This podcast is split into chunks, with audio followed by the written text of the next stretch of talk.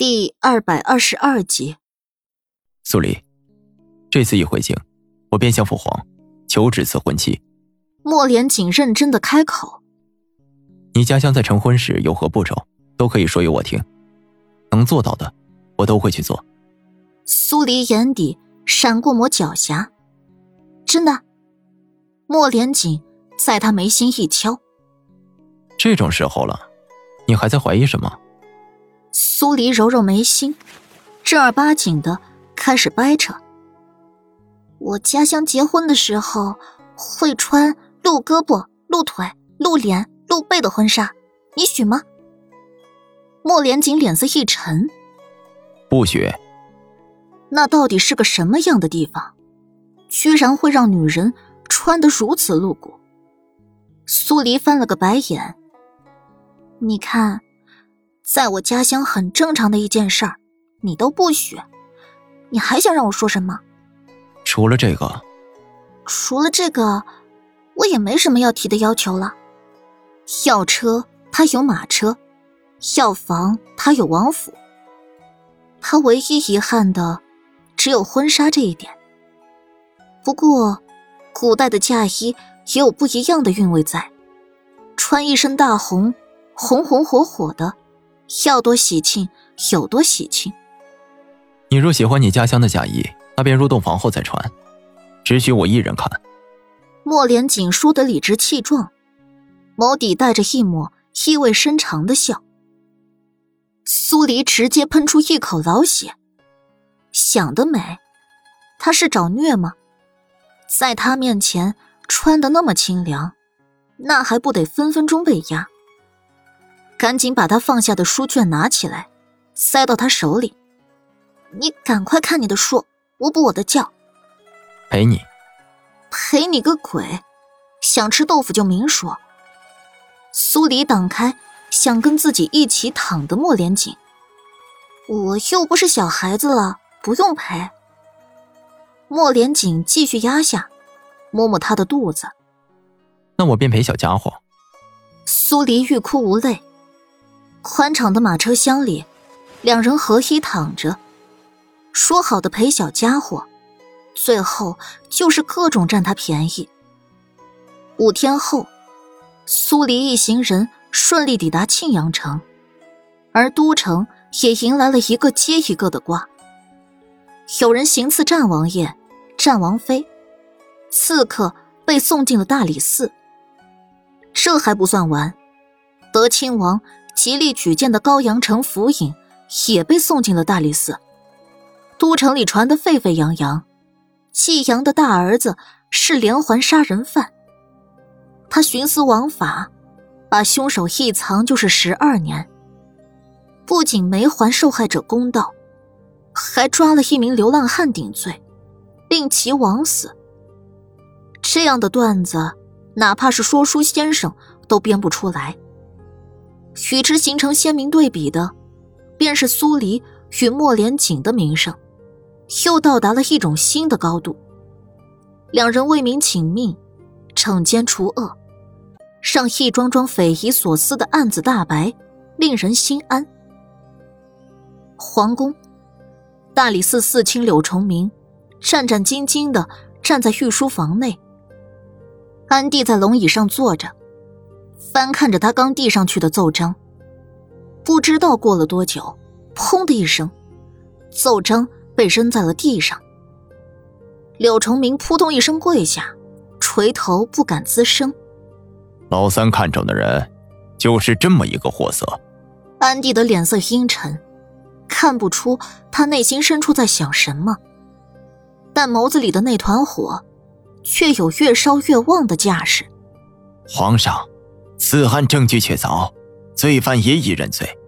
德亲王看中他，大概也是被他表面做的那套迷惑住了。柳崇明把话说的漂亮，谁也不得罪。季阳，最近在承恩侯麾下大出风头的季勇，便是他的幼子。安帝哪能摸不清这里面牵连的关系？承恩侯紧靠莫连运，是他默许的，意在平衡势力。可依照最近的情况来看，是该敲一敲陈恩侯与墨连运了。是，季勇却是季阳的幼子。柳崇明回道：“季阳犯下如此不可饶恕之罪，判秋后问斩。其子连杀数人，更是罪不可恕，即刻问斩。另外，朕会下旨降季勇一级，三年内不可再往上晋升。”安帝有了主意。是，微臣领命。柳崇明顿了顿。另外，那些个在路上刺杀战王爷与战王妃的刺客，以及战王爷扣下来的令牌，都指向后面的话。柳崇明实在是不敢往下说。他上表的奏折上都写明了，安帝应该知道他在指什么。整个御书房的气氛顿时变得压抑而凝重。安帝放在桌案上的食指一紧，太子，还真是他扶上去的好太子。此事你先别声张，暂且压下，待老五回京后再说。安帝打算着，并没准备追究什么。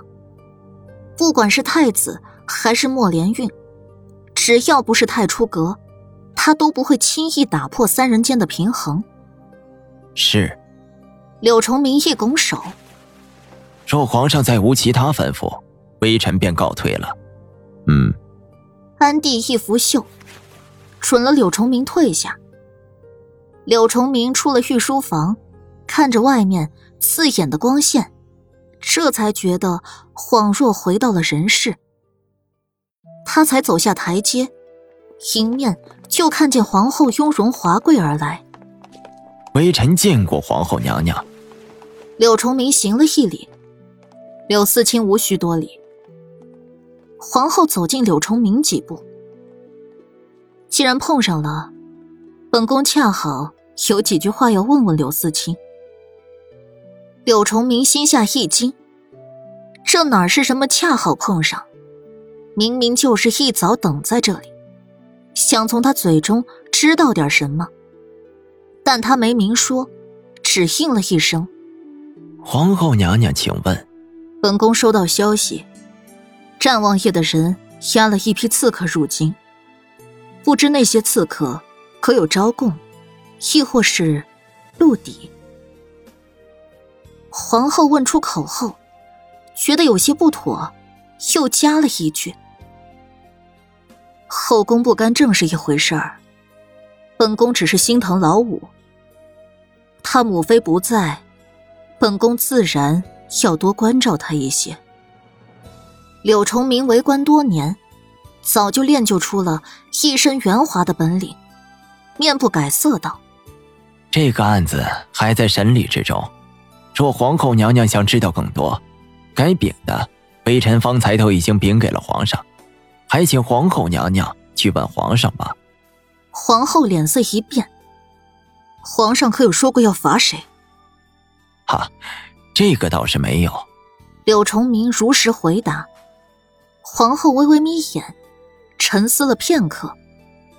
皇上没罚任何人，也没动怒，更没当即就召自己儿子问话。这是不是说明那些刺客压根没走漏身份？皇后娘娘若是没有其他吩咐，下官便要回去审理高阳城府尹的案子了。皇后一拂袖，你去吧。是，微臣告退。柳崇明离开，皇后也没进御书房，直接改道回了他的宫殿。宫殿内，莫连轩正在焦急的来回踱步，见到自己母妃回来，连忙迎上去。母妃，父皇可有召见儿臣去觐见？皇后拍拍自己儿子的手，没事了。柳崇明并没有查到什么，你父皇也没动怒。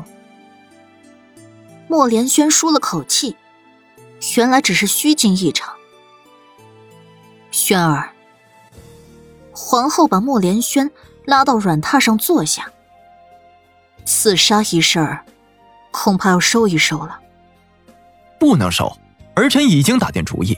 要做那件事儿，莫连锦便不能活着回京。莫连轩怕归怕，但剑已经在弦上，断没有再收弓的可能。皇后担心的抓紧他的手，这件事儿太过于危险，你再好好想一想，不做这件事儿，你还是太子，安安稳稳等到你父皇归西，你便是皇位的继承者。母后，你可别忘了，在儿臣后面。还有老三跟老五，他们一个是德亲王，一个是战王，风头丝毫不比儿臣小。儿臣若不主动争取一回，谁知道后面还有没有机会？莫连轩坚持己见。皇后见劝不住他，只能悠悠叹了口气。如此，那母后也只能支持你。你是母后生的，不管这一举是成是败。母后，皆与你共同进退。嗯，只是皇后雍容华贵的脸一沉，凝重了几分。既然刺杀无法成功，那便要改一改策略。母后的意思是？皇后依附到莫连轩耳侧，耳语了几句。莫连轩英质的脸顿时舒展了几分。好，儿臣就按母后说的去做。你要记住，要挑沉得住气之人。皇后叮嘱了一句。是。莫连轩行了告退礼，迫不及待的出宫了。高墙之上，莫连觉坐在轮椅上，静静的看着莫连轩离宫的画面。福宝站在他身侧，替他掖了掖盖住腿的毯子。主子，这上面风大，是不是要回去了？再等等，我还想多在这待一会儿。是。莫连觉不肯回去，福宝就在旁边陪着。忽然，转角处传来一灵般的笑声，莫禅雨揪着莫连郎走了出来。六哥，我觉得你变了。我哪儿变了？莫连郎不服。你成日里就知道往宫里跑，去招惹那个小宫女，要人家做你的小妾。你连五哥五嫂如何了都不关心，不是变了是什么？我当然有关心五哥五嫂，可我知道，五哥是什么事也不会有的。有五哥在，五嫂自然也不会有事儿，所以我就不担心了。莫连郎说的理直气壮，好像有点理。莫禅雨想了想，继续对。不过，我可不认同你的话。五哥是厉害，可五嫂也不差呀。依我看，是因为有五嫂在，五哥才不会有事儿。你这丫头，莫不是眼瞎吗？五嫂哪能有五哥厉害？五嫂哪里比五哥弱了？打架他会，验尸他会，破案他也会。苏黎竟然已经成了莫禅雨的偶像，他可不许莫连郎说自己偶像不如他人，哪怕那个人是五哥也不成。那五嫂会带兵打仗吗？五嫂会让敌国闻风丧胆吗？莫连郎也不认输，在他心目中，五哥就是无敌一样的存在。莫禅雨支吾了一声，就就算是这样，那就平手好了。不许你说五嫂不如五哥，不能是平手，五哥总归是要比五嫂强的。